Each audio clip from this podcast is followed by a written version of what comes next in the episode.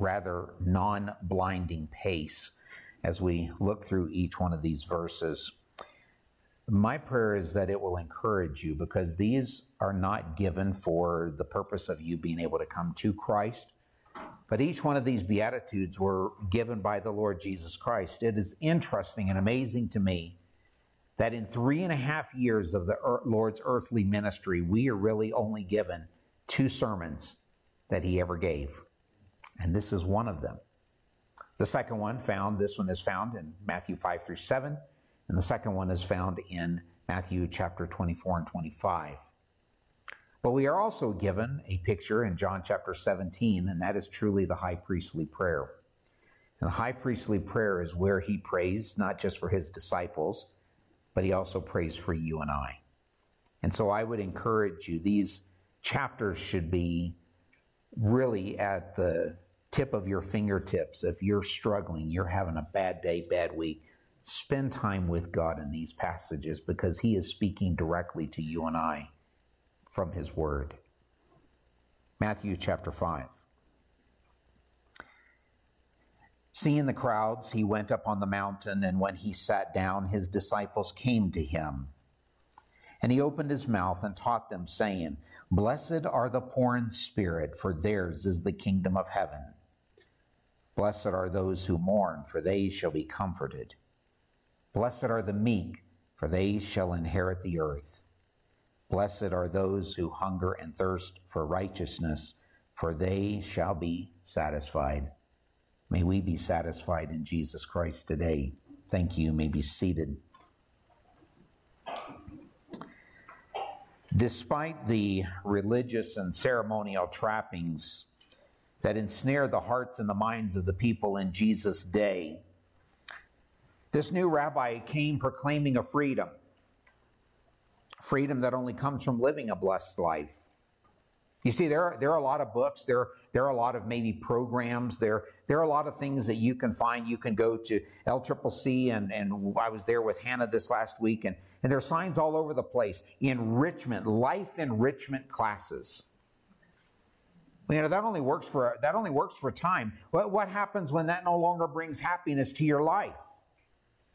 Uh, what happens when you get older? Are, are those classes going to be there helping you when you and the your spouse are struggling through areas in your own life? Uh, are those life enrichment classes really going to change you when you're struggling with issues with your children or your grandchildren or your colleagues or even one another within the church? No, they're not. You see, the only answers that we're going to find is going to be, says 2 Peter chapter 1, verse 3 says, that the scriptures are good for all that pertains to life and godliness. That There is, there is nothing in your life, I guarantee, in fact, I challenge you to take me up on it. But there is nothing that is going on in your life right now that cannot be addressed from Scripture. Nothing whatever struggles you may have, whatever joys, whatever rejoicing, every one of those things that are going on in your life have some kind of a principle. Now, now we're not going to, we're not going to dive into the purpose of prayer at this time, but for example, when we pray and the Lord Jesus Christ says, you have not because you ask not. So ask according to my will and I will give it to you. And, and so people begin praying and they think a lot of times in church that they can pray about anything and everything and God is somehow obligated to give it to us. Bible doesn't say that.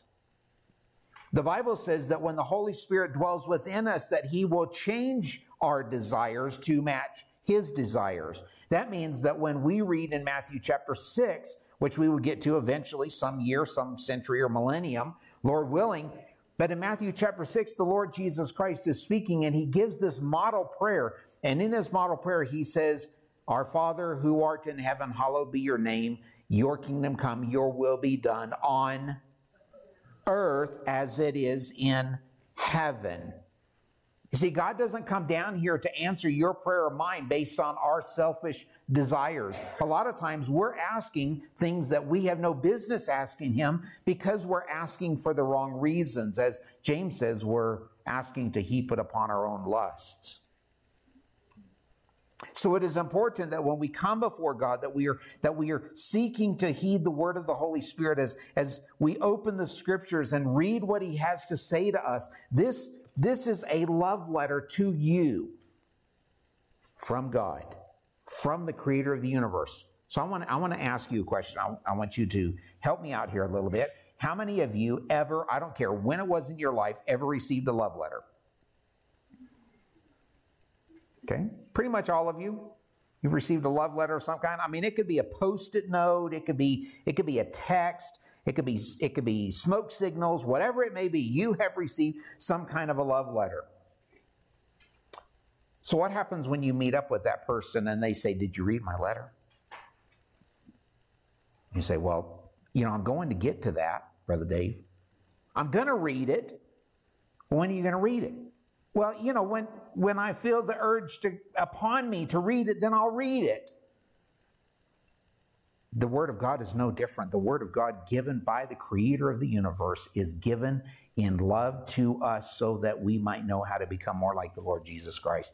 After all, why are you in church today if the desire is not somewhere deep within you, given to you by the Holy Spirit of God when you are made a new creation, is to become like Him who saved you? and me.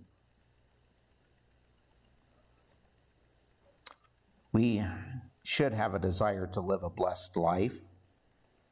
We should have a desire to fulfill his commands to us. And I want to remind you just briefly, and some of you may not have been here for the, for the first few Beatitudes, so I just want to give just a one paragraph summation of what each one of these are. But I want to say before we begin with the first one, there is a religiosity that is found in America and even in the world today, and it focuses on the external. You, it doesn't matter what country you go to. Some of you have been to third world countries, and you can see a lot of trappings of religion. We saw that with Brother Breck Merkel last week, and in some of the places that he has been in, and in Southeast Asia, for example. It's not that people are not religious, it's not that they do not have a desire to know something greater than themselves but when you get to a country like India that has over 8 million gods, little g gods, why do they have 8 million gods? Why would they have 800,000 gods? Why would there be a need for more than one God? And that is because our focus becomes wrong. We become focused with what the world has and what the evil one has to offer. And you begin hearing these voices or this voice that says, did God really say that? Did God really want you to do that? Is that really what, is that really how simple salvation in Christianity is? That if we simply believe on the Lord Jesus Christ, Romans chapter 10, we will be saved, guaranteed. It's a promise of eternal life. Yes, it really is that simple. On our website, YellowstoneBaptistChurch.org. I encourage you, if you have not gone to our website, there are two little videos that'll take you about 10 minutes of your time. One of them is What is the Gospel? And it is probably one of the clearest presentations of the gospel message by Dr. Steve Lawson. We have shared several of these things before with you. But in these Beatitudes that we are looking at this morning, I am thankful that we who are true believers in the Lord Jesus Christ, that we can be encouraged in our hearts, we can be encouraged in our minds that Jesus Christ has not left us alone. He has not left us comfortless. I remember when we were in Liberia as church planters, I can remember there was a period of time, and it has happened maybe a couple of other times in my life, and, and maybe the same thing has happened to you, and, and that blackness, the despair, the depression just sets upon you, and you think, I just don't feel like I can live another day. It was during those times that the Holy Spirit became very, very real. There were times when we were in the jungles, we were miles from any other missionaries, and my wife had her, her iPad or a little tablet, and we would listen to our music all night long until sometimes the battery would run out. And sometimes it was the only thing that kept us going day by day. And I believe that we are where we are at today because the struggles that we had are some of the same struggles that you are you and I are having today. I don't know what's going on in your life. Some of you I do, some of you I don't. But I know who has the answer. And I know where we can find the answer. And this is one of the encouragements that I'm finding in the Beatitudes because the Savior here focuses on the issues of the heart. You see, the struggles that you and I have, it's because of what's in our heart. In the first Beatitude, we learn this to be poor in spirit is to be recognized or is to recognize our great indebtedness to the Savior and turn to Christ for the forgiveness of sins. In the second beatitude, we learn that only those who have been redeemed can truly be blessed as they mourn over their own sin and the sin of others. Not only is the mourner blessed, but they also find comfort both in this life and the promise of eternal life and eternal rest in the life to come. You know, there are many down through the years of ministry, over 30 years of ministry now, that I've been blessed to be a part of. And there are many people who have told me, you know, I'm, I don't think I'm a sinner. No, I, I don't think that, I don't think that that part actually applies to me. It's all the other good parts, all the verses we like to take out of context. I would remind you this morning that Jesus Christ came into the world to save sinners, not good people. And if you're not a sinner, if you don't believe you've ever been a sinner, then Jesus Christ has yet to save you. But the Bible says that today is the day of salvation. In the third beatitude, the Messiah reminds his hearers that once they have not acknowledged sin the way that God sees it, then we must learn to care for others with a meek and gentle spirit. Meekness towards God is, is defined as that disposition of spirit in which we accept his dealings with us as good.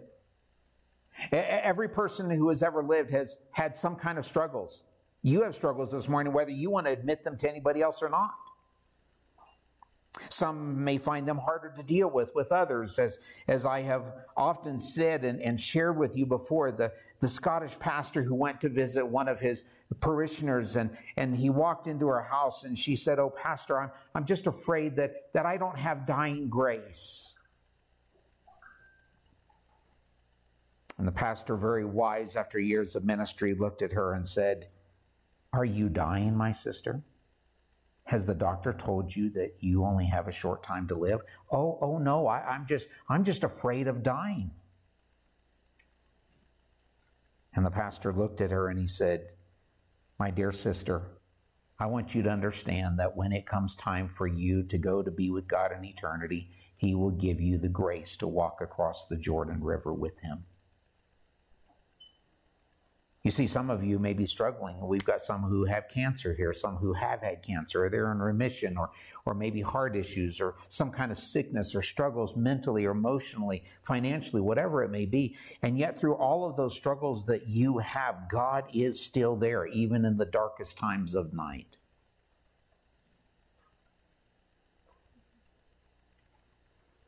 It is hard to remember that God's dealings with us are good when we don't like what it is that He has for us in our life.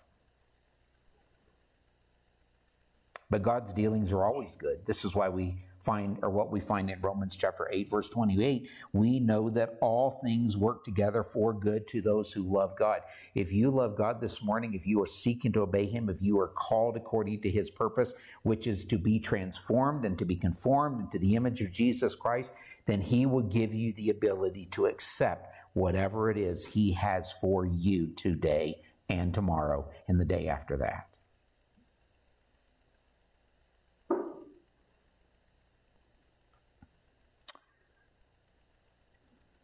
Despite the struggles that we have had here in America, there are many things that we have not faced that the rest of the world does today. And one of those is being truly hungry or thirsty. Some of you, like us, have maybe have been in a third world country where you have seen the ravages of war and you've seen what it's like for people to struggle and fight over one bowl of rice. And maybe not even have that for today. Here in America, we know what it's like for our teens having just finished off half a week of groceries to state an hour later, I'm starving.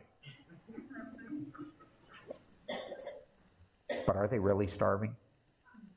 No. Right now in this country, we don't know what that means. A person who is exercising may quip about being thirsty. Oh, I am just famished or I am parched. Yet few of us have ever known what it means to not have access to life giving water. In doing a little research, one health journal stated this, and, and, and where's Sister Melissa? Oh, there she is over there. You can correct me if the health journal is wrong, okay? With no food or water, the maximum time, or Brother Tyler over here, with no food or, and no water, the maximum time the body can survive is thought to be about 8 to 15 days. With water only and no food, survival time may be extended up to 2 to 3 months. Starvation is not pleasant, and many of us have seen pictures or maybe in real life where you've seen National Geographic documentary, particularly not too long ago, about places like the Sudan. Ethiopia. But with no sustenance or nutrition, within days the body begins to feed on itself. Another health journal noted, quote, when faced with starvation, the body begins to fight back. The first day without food is a lot like the overnight fast between dinner one night and breakfast the next morning. Energy levels are low, but pick up with a morning meal. Within days, faced with nothing to eat, though, the body begins feeding on itself. Dear brothers and sisters, the spiritual life is no different.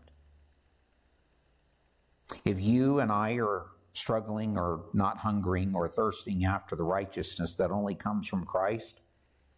And if you miss anything else this morning, if before you tune me out, I would really like you to hear this.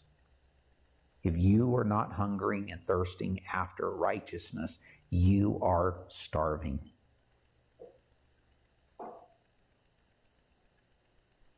You are literally starving your soul to death. You know, when a person is starving, they may not always recognize the severity of the lack of nutrition. And with the spiritual life, it's no different. But I can tell you that when there is a lack of biblical spiritual nutrition in the lives of the believers as they work and minister one with another, if it is not present, it reflects on the rest of the body of Christ. The reason that people often leave church more times than not is because they're weak and starving. They don't spend time praying, they don't spend time reading their Bible. And it reflects not just in their life, but on the lives of others. Some of you know I, I, I, shared a situation here not too long ago where there was a couple and, and they came in for counseling and sat down with me and I asked them, I said, how often do you actually spend time reading the Bible together? Oh, we've never done that.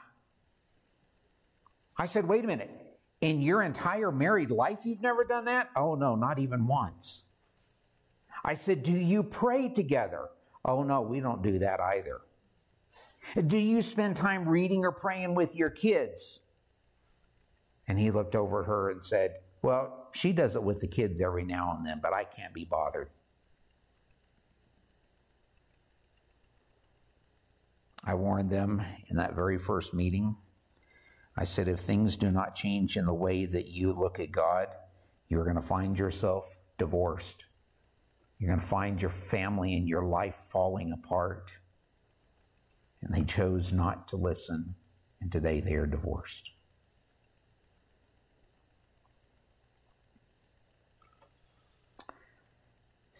You and I have a responsibility to read our Bibles, not because we need to check off a box, not because it's something that we get up in the morning and we have a to do list and, yep, did my Bible reading, did my little prayer.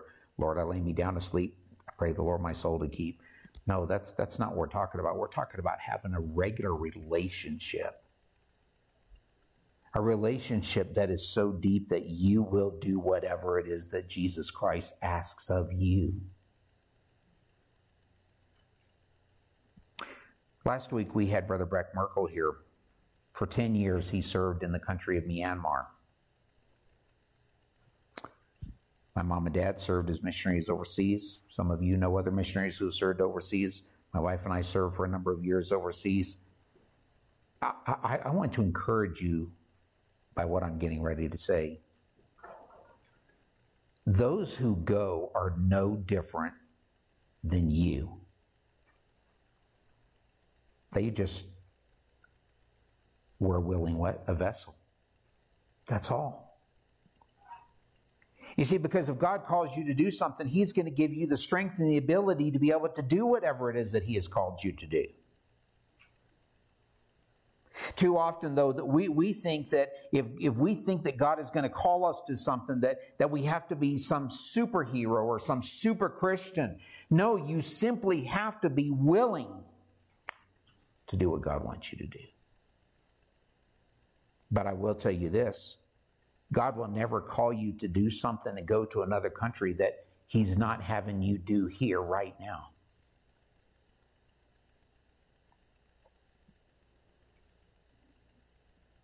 If you are struggling spiritually, it may be because you are lacking in the meat of the word. It may be that your actions, your thoughts, your words are reflecting to others in, in such a way that they can see it, but maybe you cannot. Again, we talked about it in the Sunday school hour, but our children, as they're growing up, some of you maybe made a mark on the on, on the wall to show how far they had grown, maybe in, in the last three months or the last year, whatever it may be. But what happens when your child comes up to you and say, "Can you measure me again? I think I'm a little taller today." Well, when did we last measure you? Yesterday. You're not going to grow since yesterday. It's a progression. It's a path that is involved. And the Christian life is no different. Uh, you may be struggling. You, you may think, and, and, we have been talking about this, for example, in our Hebrews class, and, and I've asked some of the men if they would be willing to share something that they are learning in Hebrews. And we're in Hebrews chapter, chapter 9, I believe, right now. And there's some who may not be willing to do that because they're going to try to stack themselves up against Pastor Mark. That's not your responsibility to do that. Uh, the ladies have a meeting on Monday nights. We encourage you ladies to attend that from 6.30 to 8, 8 o'clock. And there may be some of you who may eventually be asked to be able to share something, to share a testimony or whatever it may be. And, and Psalm 107 says, let the redeemed of the Lord say so, whom he has redeemed from the hand of the enemy. And some of you may not be willing to do that because you're afraid of what others may think.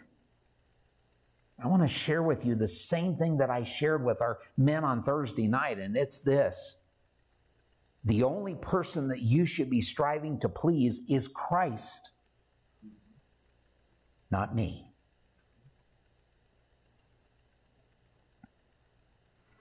Sadly, it is rare to find a, a true Christian who is eating another one who is of the world. No, it's more commonplace to see us as Christians eating on the soul of another believer. Sometimes we have a bad week, bad day, bad month, whatever it is, and, and all we're doing is we're just chewing on each other. And instead of coming to church and it being a hospital for those who are sick and struggling, what we're doing is we're just looking for another meal.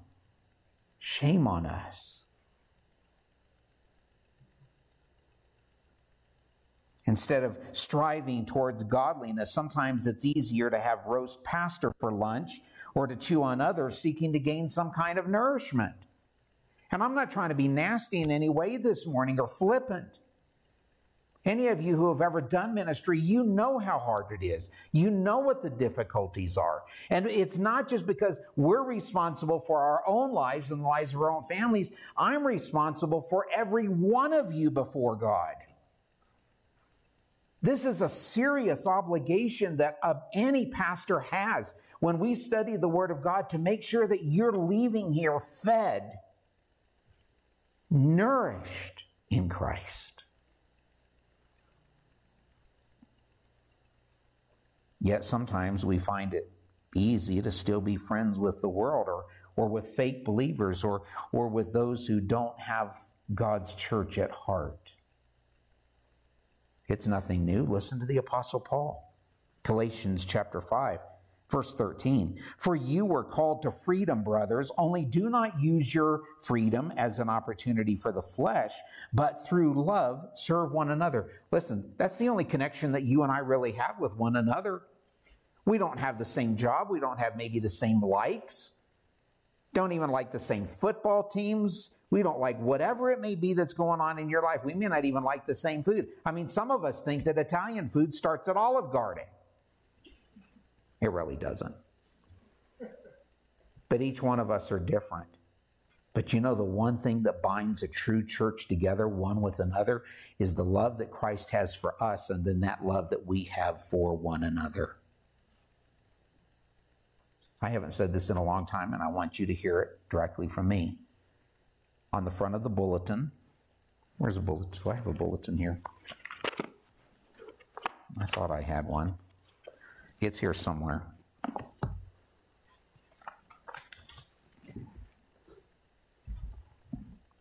Does anybody have a bulletin?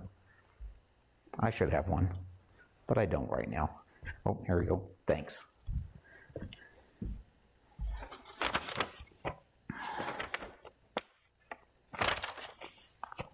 Right there on the front. If you've got a bulletin, I want you to look at that. Okay? What's down the bottom? That's pretty good. My number. If you need help, if you need encouragement, if you're struggling spiritually, you don't know who else to turn to, call me. Call Brother Jeff. Ladies, call Sister Melissa. Call my wife. Call my mom. We are here to help you because we know what it's like to walk through the difficult days of life. We also know what it's like to walk through the valley of the shadow of death.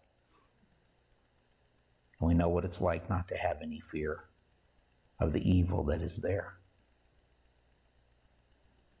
Those are put on here for a reason. It's for you to call on. I don't care what time of, or day of night it is. I know what it's like to get calls in the middle of the night to go to the hospital. I know what it's like to get a call in the middle of the night to go to the funeral home or, or to go and sit down with somebody who's threatening to take their own life. We know what it's like as a couple to go and sit with somebody who then takes their drugs and flushes them down the toilet as we strive to help that person live for Christ. You see, that's biblical. Because Galatians chapter 6 says, Bear one another's burdens and so fulfill the law of Christ. I can't fulfill the law of Christ if I'm not helping you bear your burdens. And the same thing goes for you to me. Amen. For the whole law is fulfilled, Paul continues. In one word, you shall love your neighbor as yourself.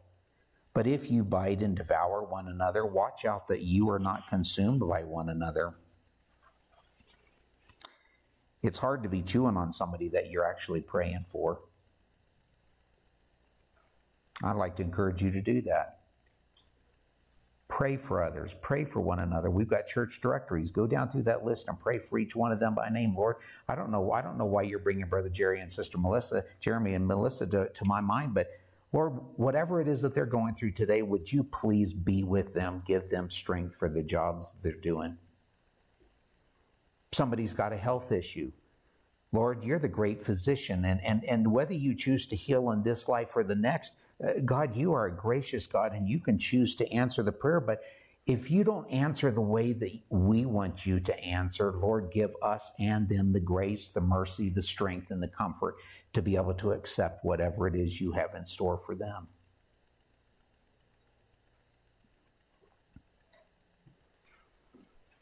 The word bite in this passage that Paul is speaking of and devour, the word means to wound the soul, to cut, to lacerate, and to rend with reproaches. Eh, how many of you remember from school the little saying, sticks and stones may break my bones, but will never hurt me? What a lie. Because words do hurt. They get right down into the deepness of your soul when you are laying on your bed at night and your pillow is wet with your tears and you wonder why somebody said something or they meant something or they whatever it may be. We've all been there. We've all had the struggles. It wasn't just in school. It wasn't just in college. It's living everyday life. And you know what part of the problem is? Is we're trying to live sometimes through somebody else's eyes instead of focusing again on Jesus. The word that Paul uses for devour literally means to consume by eating, to ruin by the infliction of injuries. Paul then concludes by warning the Galatian believers don't be consumed. And this is indeed a serious matter for us to consider. The word here is used three times and it means to destroy. It is used in Luke 9 54, where James and John ask Jesus, Would it be acceptable for us to call down? Notice they don't ask Jesus to do it in this passage. They say, Would it be okay for us to call down fire and destroy those nasty Samaritans? That's essentially what they're saying. Why? Because they were not accepting the Messiah. It's used in Second Thessalonians chapter 2 verse 8 to speak of the Lord Jesus Christ destroying the lawless one when he returns. This is the same consumption that we're talking about to destroy one another.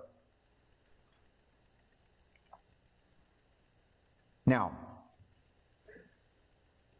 there are several of the brothers here, and we like having a good time, and they joke with me about my hairstyle or lack thereof or the fact that I'm short or the fact that I'm whatever.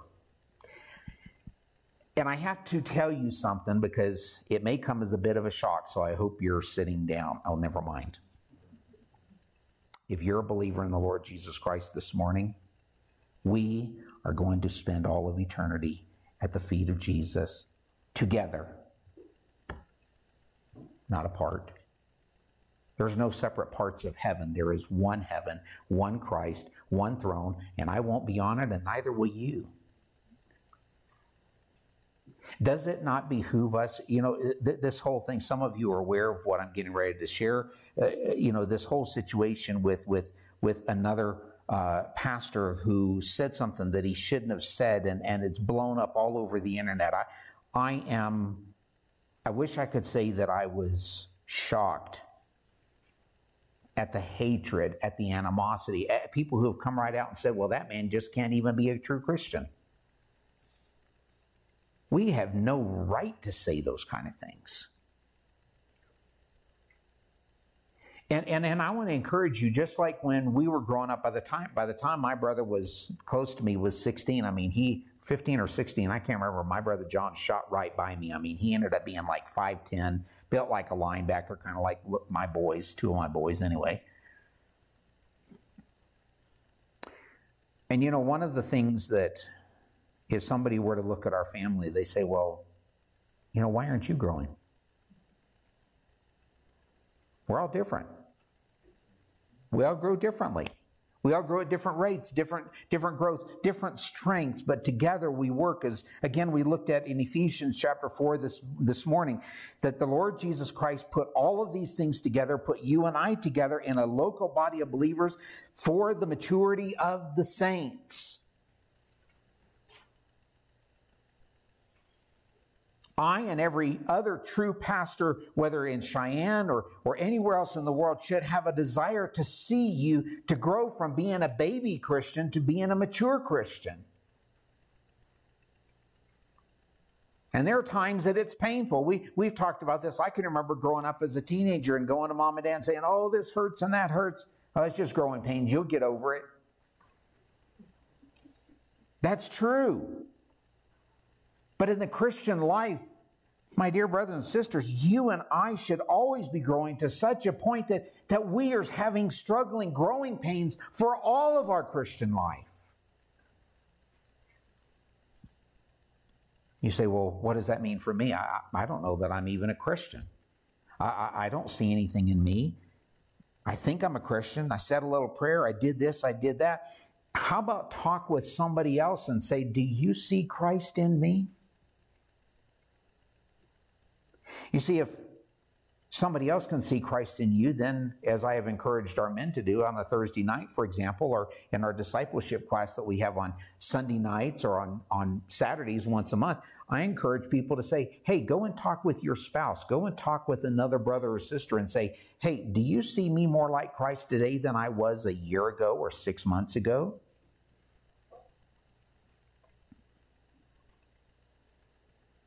Paul gives this warning in Galatians chapter 5, verse 16. But I say, walk by the Spirit, and you will not gratify the desires of the flesh. Listen, folks, you and I, we can struggle with every sin that is available in the entire world. You, can, you and I can fall for it if we don't have our eyes on Christ.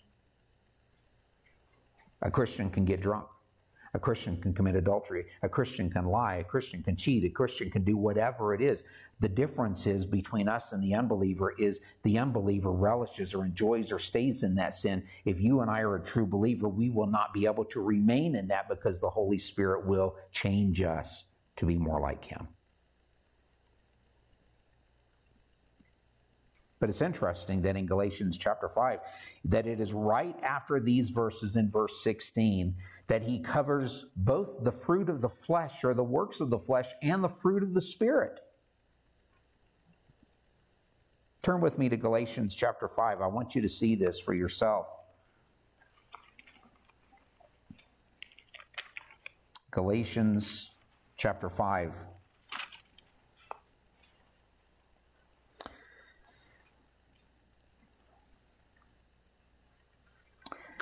Walking by the Spirit, by the way, is not for superhuman Christians, it's for you and I. Every single day. He says this in verse 17 For the desires of the flesh are against the spirit, the desires of the spirit are against the flesh. For these are opposed to each other to keep you from doing the things that you, what does it say? Want to do. He's talking to believers. In other words, there's still struggles you're going to have. You have a besetting sin. You have some kind of sin that you struggle with on a daily basis, the way you talk to your spouse or your kids or your workmate or, or what you're watching or listening to or reading or whatever it may be. He's talking to you and I here the things that you would want to do. But he says in verse 18, if you are led by the Spirit, you are not under the law. The works of the flesh are evident. Here he gives a list of them. And it's not just the gross sins that we may think about. Yes, there are some there, like sexual immorality, but what about impurity? Sensuality, idolatry, you know what idolatry is? Idolatry isn't just those 8 million gods that are being worshiped by 1.5 billion people in India. Idolatry is anytime you or I set up something that we think of more than we think of God. That's idolatry. Sorcery, enmity, strife, jealousy. Oh, here's one. I'm sure none of us have ever struggled with this one. Fits of anger rivalries, dissensions, divisions, envy, drunkenness. Oh boy, I sure, envy uh, the envy one. Wow, I sure wish I had one of those. Boy, I wish I had. That's envy. Envy is not being happy and content with such things as God has given to you and I.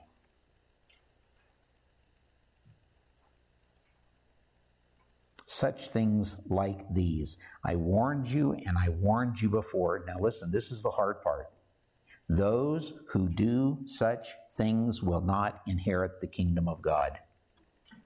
Now, you need to ask yourself, where am I today? Because if you're doing these things and you have not been redeemed by the blood of the Lamb, that means that every fit of anger, every bit of envy, every sexual immorality, every impurity. Those are things that you're going to have to live with for all of eternity.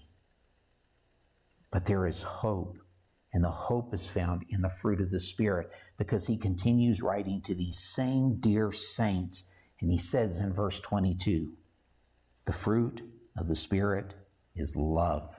He could have stopped right there. Love, joy, peace, patience, kindness, goodness, faithfulness, gentleness, self control. Against such things there is no law. And those who belong to Jesus Christ have crucified the flesh with its passions and desires. Here's what Paul is saying. You may be struggling this morning because you're not hungering and thirsting after righteousness. And it may be that the reason why you're struggling with whatever sin it is that is in your life is because you are not being filled with the fruit of the Spirit to overflowing. Paul, Paul told the church in Ephesians, he said to them in Ephesians chapter 5, listen to this. He says, Be filled with the Spirit as a drunk person is controlled by their wine.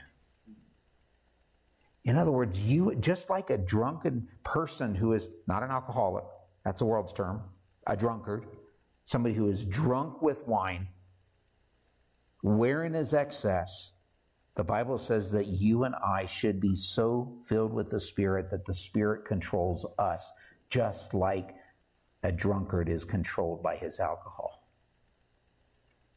Now, here's the question Is that the way you and I are being controlled this week? This last week, is there something that you gave into, maybe that you shouldn't have? Something you said, something you did, something you saw, something you listened to, something you, whatever it may be, an action. It could be just a thought. Lord willing, next week we're going to conclude this message by looking and, and seeing what each one of these words mean.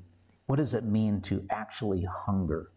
What does it mean to actually thirst? And what does it mean to be satisfied?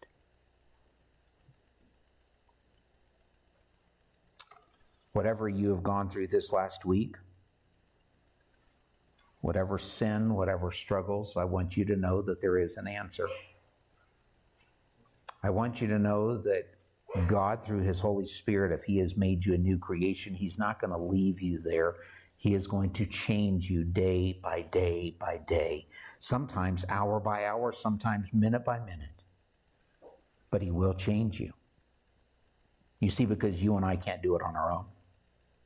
We don't have the strength to do it on our own.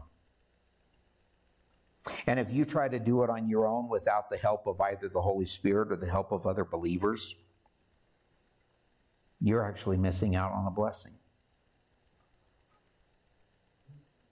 I'm going to tell on one of these little fellows up here. Somebody called out and said, Hey, Pastor Mark, we were talking and we think we need to tell you something about potlucks or church lunches.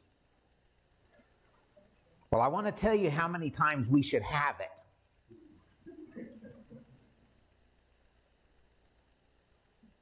Like this many times. How many years? Oh, at least this many. I'm thinking, well, hopefully my brain will still be good in 10 years. But you know what's encouraging to me about that? Mom and dad are raising them right. Mom and dad are raising them to have a desire to fellowship with one another, to have love for other people, to encourage them. You know, if, if you're a visitor, just like all the other visitors we've ever had in the past, you can't get in and out of this church without a number of people talking to you without saying welcome, without asking you what your status is, where are you coming from. We're glad to have you here. Listen, we know Yellowstone isn't for everybody, but if it's for you, then be the best part of Yellowstone that you can possibly be. So, Christ, in this passage and speaking to our hearts this morning to hunger and thirst after righteousness, he begins with one word. And this is what I want to end with today. Blessed. blessed. Deuteronomy 33, verse 29 says, Happy are you, O Israel. Who is like you, a people saved by the Lord, the shield of your help, the sword of your triumph? Your enemies shall come fawning to you, and you shall tread upon their backs. The one who is blessed is one who is happy. This is what Psalm 1 is. Blessed is the man who walks not in the counsel of the ungodly, nor stands in the way of sinners, nor sits in the seat of the scornful. And this is my encouragement to each of you this morning. You want to lead a blessed life? Then hunger and thirst after righteousness. The only way you're going to ever be able to obtain that righteousness is through Jesus Christ. Because you can't work it up as we're going to learn, Lord willing, next week. If He tarries and He allows us to be here, He allows you to be here.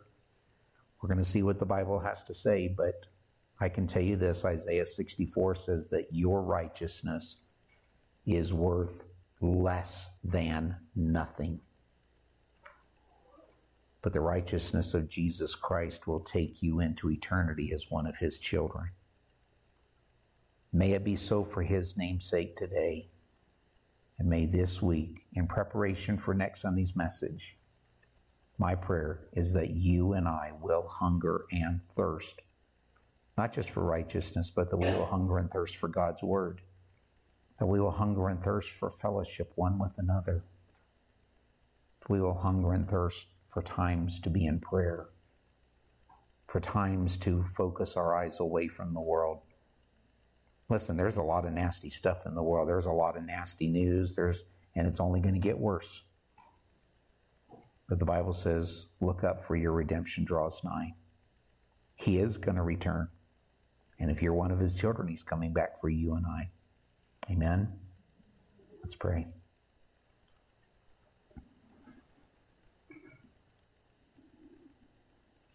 Lord,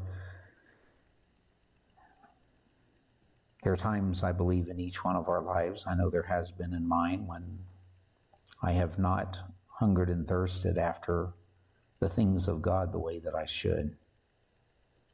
There are times that the world gets under our skin, or maybe even other believers get under our skin, our families do, or our colleagues. And yet, Lord, our focus needs to be taken off of them, off of that which is temporal, and put on the eternal.